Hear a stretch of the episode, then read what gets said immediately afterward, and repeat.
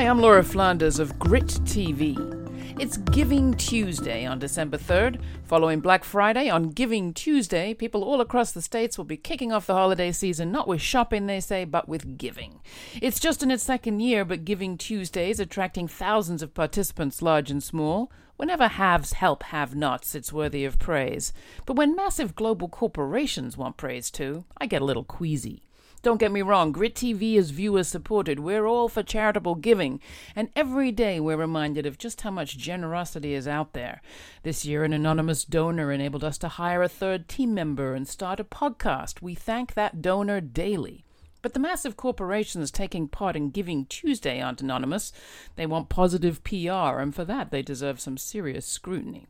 Take Verizon. For Giving Tuesday, the Verizon Foundation is going to contribute to three large nonprofits as per the votes of Verizon workers. The company calls it Giving Back and Giving Voice to Employees. Well, call me cynical, but I bet most Verizon employees would have preferred more voice and fewer givebacks in their contracts. Over the last decade, Verizon's forced concessions on everything from wages to pensions to job security and the right to organize. Giving Tuesday is all very nice, but Verizon workers give back every day. It's the same with Google. Google's co hosting a Giving Tuesday hangout-a-thon for charities and socially conscious businesses. Lovely, but if they had a real social conscience, Google would let less of its wealth hang out in tax shelters. Last year, Google dodged about 2 billion income taxes by funneling revenues into a Bermuda shell company. Whatever they give on Tuesday, it'll be pennies on what they'd owe if they were to pay their fair share on tax day, and poor taxpayers might need less charity. At Microsoft, well, at Microsoft, they're matching dollar for dollar the contributions given to a group of youth charities on Giving Tuesday.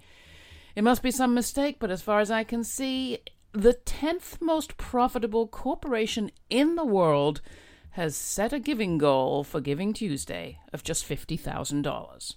As the Verizon Foundation puts it, on Giving Tuesday, giving back has never been easier.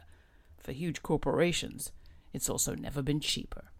For more qualms about charities, check out my interview with Peter Buffett, who says philanthropists like himself should be aiming to put themselves out of business. You can see all my interviews free at grittv.org. And if you are that anonymous donor, thank you again. Anyone out there want to fund the staff person for a second year? For more on Grit TV and how you can be a part of it, go to grittv.org. I'm Laura Flanders.